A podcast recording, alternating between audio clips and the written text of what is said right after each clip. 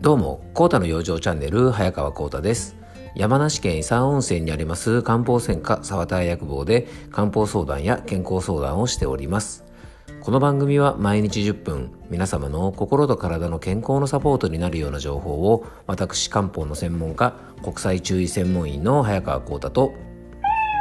はい、えー、アシスタントの猫林さんとで、えー、今日もね、張り切ってお届けしていきたいと思います。猫林さん、今日もよろしくお願いします。はいよろしくお願いいたします。で小林さんあの実はですねこの間あのお昼ご飯にですねそうめんを食べようかなと思っておりまして。お猫林さんもそうめん好きですか？いいですね。ねちょっとお昼ご飯にそうめん食べようかなと思いまして。でちょうどねあの増えるわかめがなかったので増えるわかめを買いにね近所のセブンイレブンにちょっと行ったらですね、えー、猫語辞典っていうね、えー、にゃんこの気持ちが分かっちゃう。えー、猫語辞典という本が売っててですねついついちょっと手に取って買ってしまったんですよね。ほう、うん、そうなんですよ。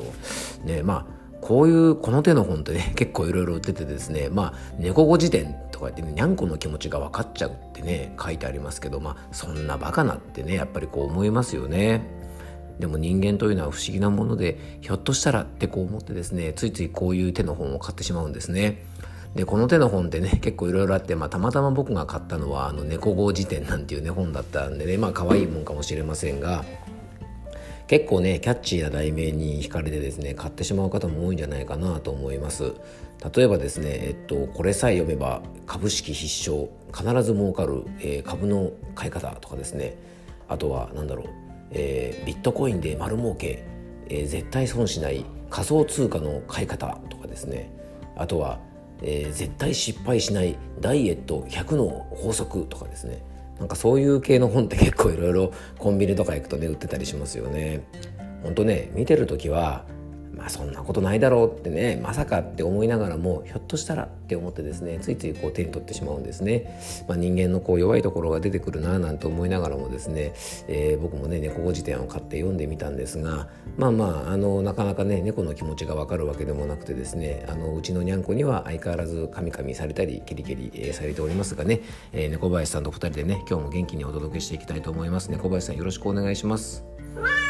はいよろしくお願いしますそうえー、っとお昼ご飯にそうめんを食べたなんて話を今しましたね。それがわかめがなくてですねコンビニに行って、まあ、本を買う羽目になったんですが、えー、これから暑くなってくるとですねお昼ご飯にとかでですね結構麺類食べる機会が多くなると思うんですよね。でこの麺類ですね、えー、注意が必要なことがちょっとありまして喉越しも良くてですね食欲がない時でもこうつるっとねそうめんなんかは美味しく食べれたりするんですが、えー、非常にねちょっと気をつけなきゃいけないのがですねこう噛まずに乗っ込んで食べてしまうので、えー、非常にですね消化には実は悪いんですね。あのあったかいうどんとかってね意外とこう消化にねあのお腹に優しいって思ってる方多いかもしれませんが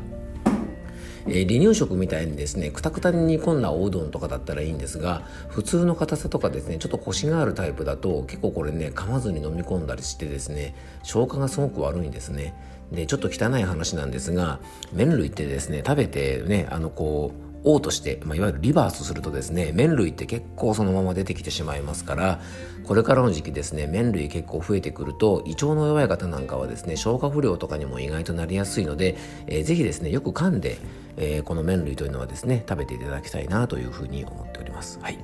えー、猫語辞典からね、えー、よく噛んで麺類を食べてくださいという話までねちょっとあのかなり振り幅が広い埋設でしたが、えー、それでは今日の本題に入っていきたいと思います。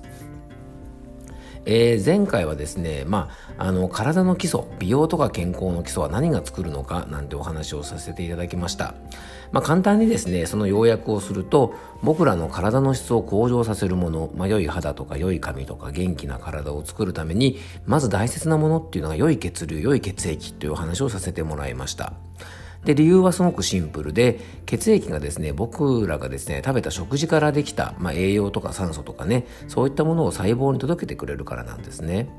でその良い血流を維持するためには血液の質を良くしておくことが大切であとその通り道である血管の状態なんかも良くしておくことが大切ですよね。で血液の質を良くするのも悪くするのもまあ、血液の通り道である血管の状態を良くするのも当然ですがね実は食事というものが大切なんですねじゃあ食べ物だけ気をつけていればいい血流になるかっていうと決してそうではないんですよね。うん、例えばですね、まあ、ミランダカーと同じものをね同じだけ毎日食べても、まあ、ミランダカーにはなれないのと同じでですねあのー、なんでミランダカーなのかは僕も謎ですがあの食べたものをしっかり、まあ、使いこなせるですね内臓の働き、まあ、中医学でいうところね五臓六腑の働きが非常に大事ですよというところをね昨日お話しさせてもらいました。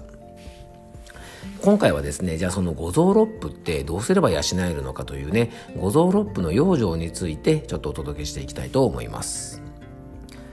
まあ、体の基礎であるですねこの五臓六腑を養う、え養生についてねあの今日はまとめてお話ししていきたいなと思います。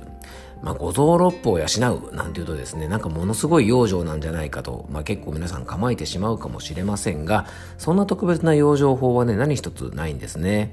もう本当にね、非常に当たり前の養生ばっかりで、かえってですね、お話聞いたらなんだって拍子抜けするかもしれませんが、でもね、何事も大切なことっていうのは意外とシンプルなんですね。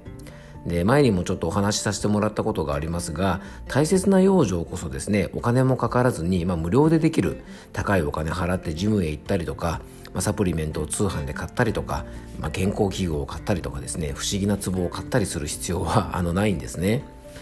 で五臓六腑を養う養生とは本当にシンプルでもうまずねあの結論から言うとですね代表的な養生を5つご紹介したいと思います。まずはですね冷たいもの味の濃いもの甘いもの油の強いものなどを控えて内臓に負担が少ないですね食生活を送ること。そして2つ目はですね食事の時間をできるだけ規則正しくしておくこと。3つ目が睡眠時間をしっかりとること。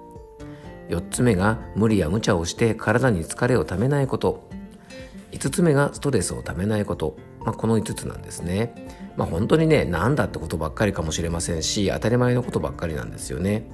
でしかもですねこの5つは1円もお金がかからないかもしれませんしまさにねあの本当にあのなんとか大切な養生こそお金がかからないよという典型的なことじゃないかなと思います。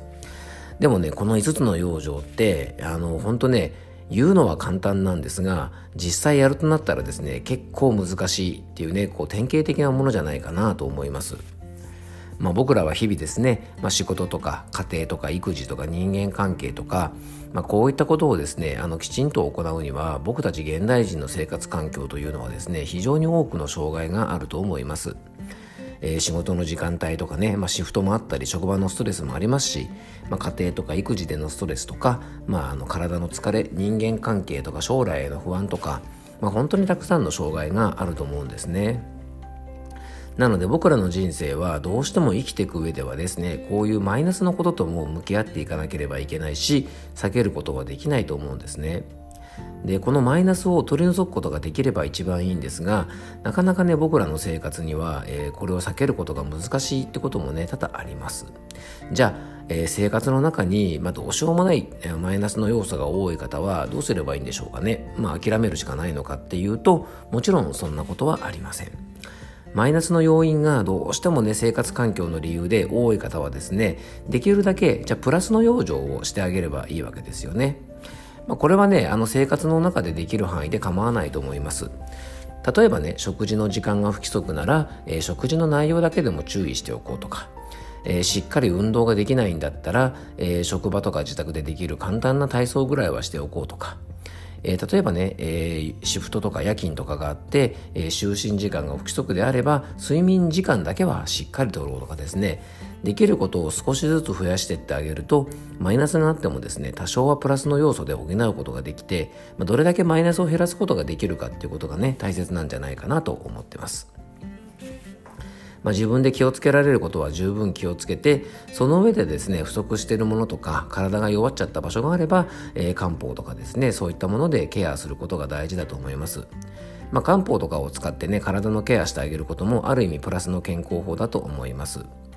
やっぱ生活の中でねあのプラスのことをしてあげないで生活習慣の改善をしないでねまああの要はね自分の生活を変えないで漢方とかサプリに頼ることっていうのはもちろん僕は良くないことだと思いますのでまずね生活面でのプラスをしてですねそこにまあ漢方とかね、まあ、そういった体にとってプラスのものを摂取するなんてこともねあのすごく有効だと思いますので、えー、ちょっと参考にしていただけたらと思います。えー、今日はね五臓六腑を養う方法ということで、えー、プラスの健康法をね増やしたりととかあと五臓を養う、まあ、本当にシンプルな養生についてお話をさせていただきました。えー、心や体の不調でご相談ご希望の方は僕のお店のホームページからお気軽にお問い合わせください、えー、オンラインでの漢方相談もしております。そしてですね今日お話ししたような健康に関するコラムをノートのオンラインマガジンほぼ日刊コータの養生通信では、えー、ほぼ毎日ですねこういったコラムを、え配信しております。えっ、と、月額500円のマガジンをご購入いただくと、ノートで配信しているすべての有料記事が月額500円で、えー、ご覧いただけるだけではなくてですね、僕が主催するオンラインの養生セミナーの方にも無料で参加していただけますのでね、この養生セミナー1回1000円の参加費かかりますので、あの、500円でね、えセミナーの方も受けれちゃいますから、とてもお得になってます。ちなみに今月のね、オンラインセミナーは6月23日水曜日の夜8時から、えー、腸の健康についてね、あの、腸活と漢方ということでお話話をさせていただく予定です。えー、オンラインセミナーの方だけでもね、参加したいという方は番組詳細の方に、えー、申し込み専用ホームページの、えー、リンクを貼っておきますので、そちらからぜひご覧いただけたらと思います。えー、今日も聞いていただきありがとうございます。どうぞ素敵な一日をお過ごしください。漢方専科沢田薬房の早川幸太でした。では、また明日。